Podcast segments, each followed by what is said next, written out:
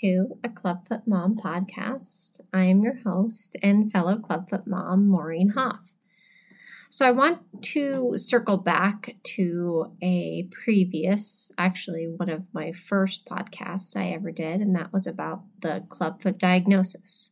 So, in that episode, I kind of talk about the logistics, the hows, the what we did, um, what our process through the diagnosis was, how I learned about um, the doctors and just educated myself about clubfoot in general. But today I have felt recently compelled to talk about the emotional process and my personal emotional journey through the diagnosis. I think I feel compelled because it's one of the main topics that I see and hear a lot about from other moms is um, that moment when you receive this news that your child is going to be born with a birth defect. And no matter what type of information you get, which is like us, very little or more, it's um, a game changer.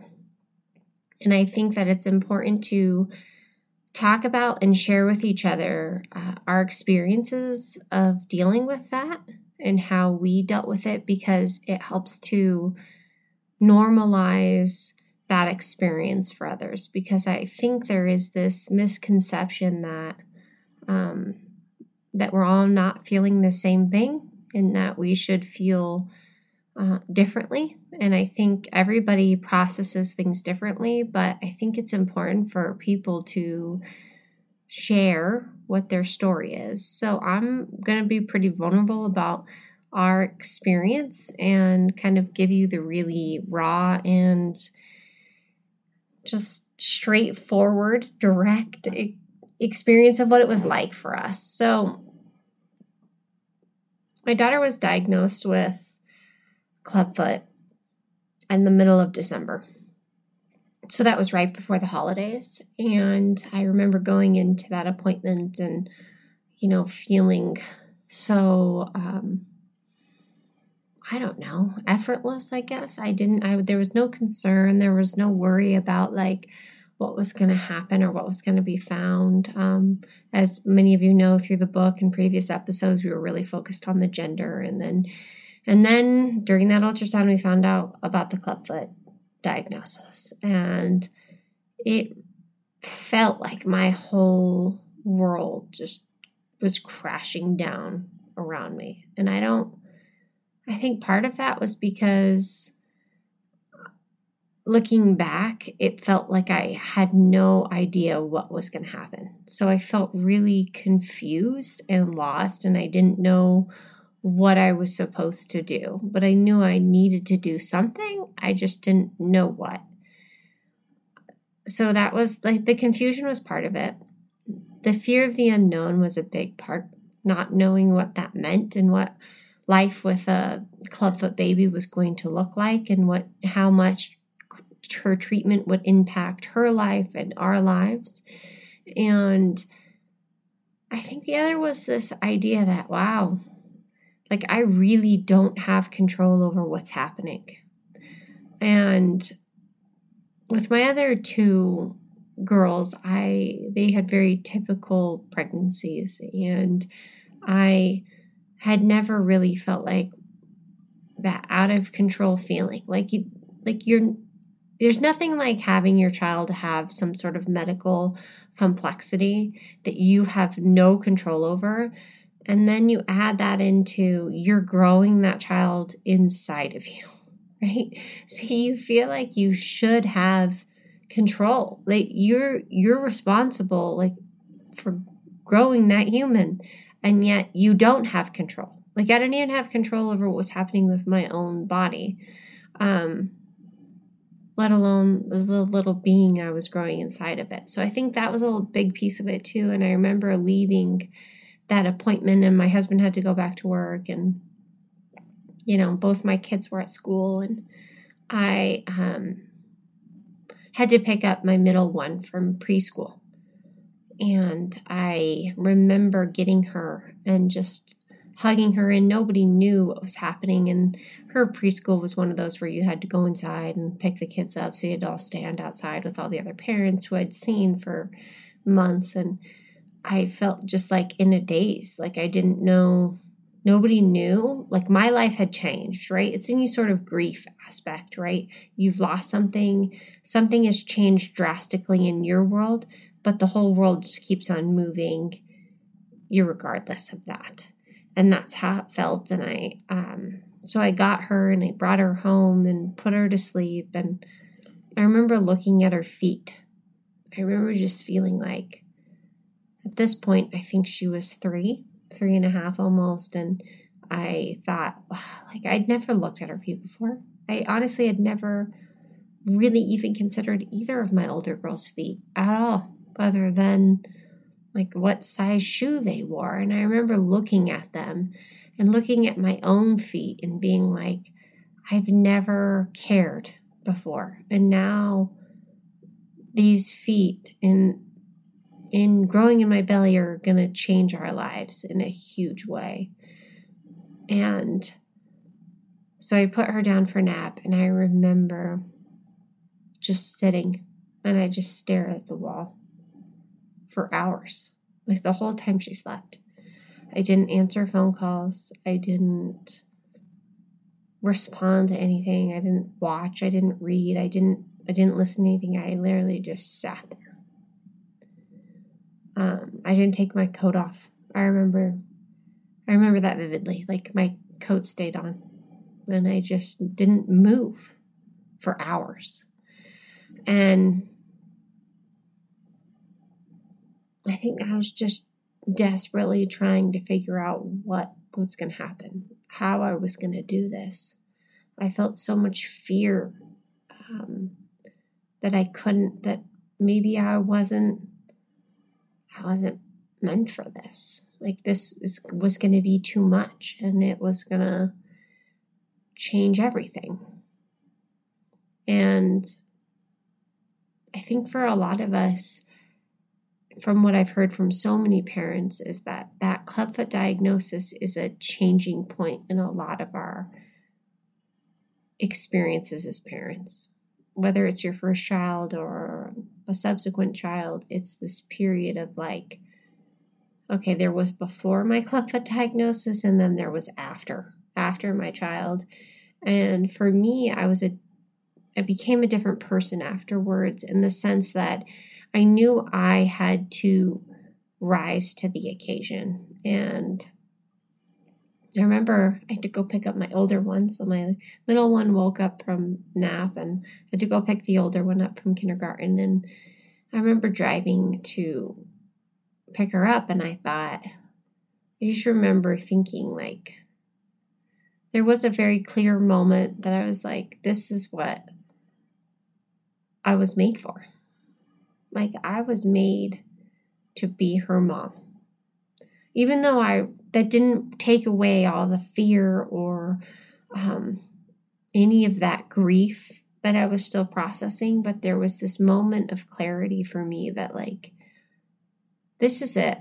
Like this is who I'm supposed to be. This is what my whole life has been preparing me for. Um, we'd had challenges with my older two, not not saying that they, you know, were perfect kids. I mean, they have I, my eldest has a lot of issues that she's that we've you know had to deal with over time but this neither of them were either were so medically involved and i knew i was going to have to be different and i i knew i could be there was like this slight moment and that doesn't mean i didn't move back down right like i went through waves of going like through the remainder of my pregnancy trying to process the information that was given to me about my baby that i didn't know that i hadn't met yet that was living inside of me but i didn't have um, any control over what was happening with her and so i but there was that moment of clarity of like, I can do this. Um, and I think through the remainder of the pregnancy, I really felt um, I held on to that a lot. Um, and when she was born, she was the only baby I cried when she was born. Like it just, and not because I was sad. I wasn't sad. I just cried like pure tears of joy. Like this is my child. This is my daughter. I don't, I don't care whether she was born with a birth defect or not. I didn't. It was like there was a moment where I was like, uh, she's mine. And I had a lot of fear at the end of my pregnancy. Um, I was going through other personal stuff with my own family, and it was a lot to handle. But when she was here, I was like, okay, I can, I can manage this. And I think her diagnosis this experience of trying to process her diagnosis taught me a lot about being able to sit with my feelings and being able to sit in grief and pain and feel them and not go, okay, I'm going to try to talk myself out of this. I'm going to make myself feel better. I'm going to, um, you know, kind of po- toxic positivity my way in into this experience. I I definitely had highs and lows throughout the rest of the pregnancy, and I rode that wave as um, as best that I could.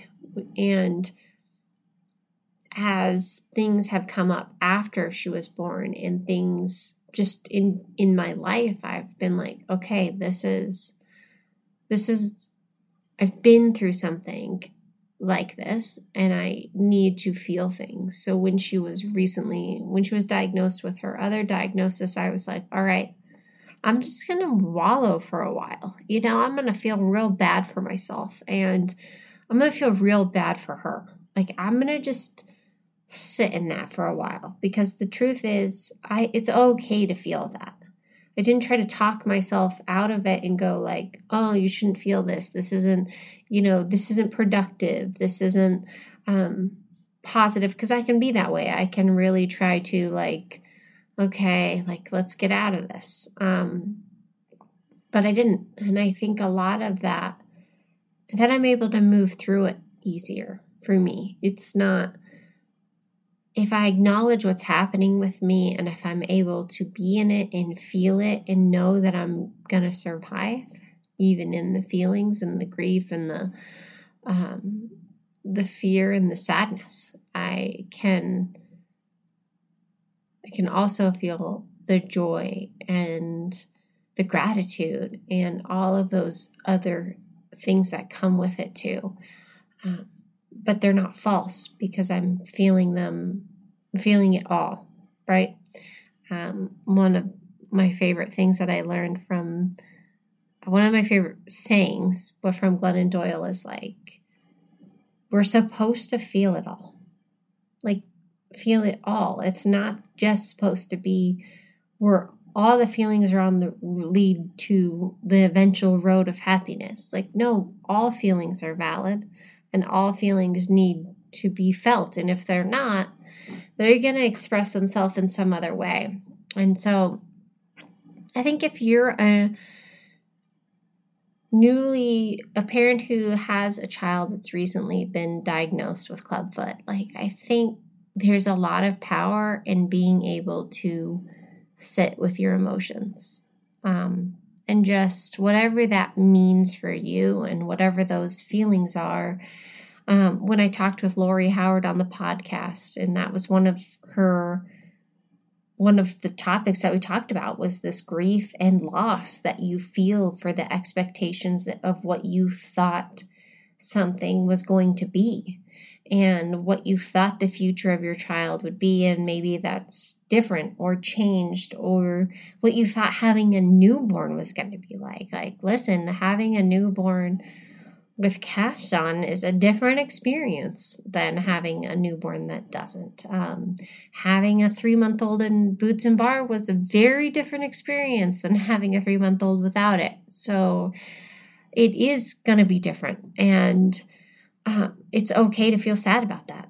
And it's okay to feel grief. And it's okay to feel loss and fear and like you're overwhelmed with all of it. Um, and it's also okay to f- allow yourself moments of peace and rest and reassurance that things are going to be okay and that your your child was meant for you and you can and do have the ability to care for them. Um, so I think it's just important, and I've just really felt compelled to talk about it because I think there is this really strong emotional response to the diagnosis and trying to figure it out. And I think if we all, any clubfoot parent will tell you and be able to tell you the story of when they found out.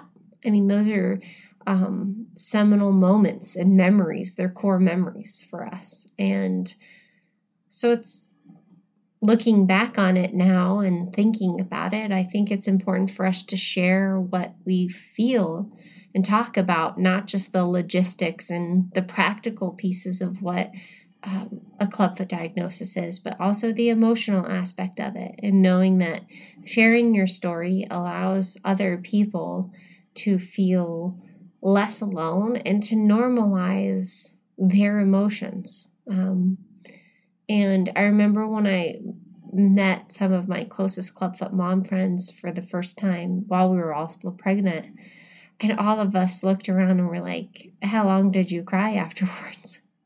Some of them were like, uh, weeks. Like, I haven't stopped. Um, there are moments where I cry, and there are moments that, you know, I'm okay. And I remember, I, I think I remember that so deeply because I finally felt like, oh my God, I'm like, this is normal. Like, I feel okay. I'm not, um, that was a normal response. And so if you're listening and your response has been anywhere close to what mine has been, I hope that you feel a little bit more seen by listening to this. So, Thank you all for listening. If you found this podcast episode helpful, uh, please share and subscribe and do whatever you're supposed to do with podcasts. And if you ever need to get in contact with me, if you'd like to share your story with me, please do so at maureenhoff.com or you can find me on my Instagram account at Clubfoot Chronicles Mom. Until next time.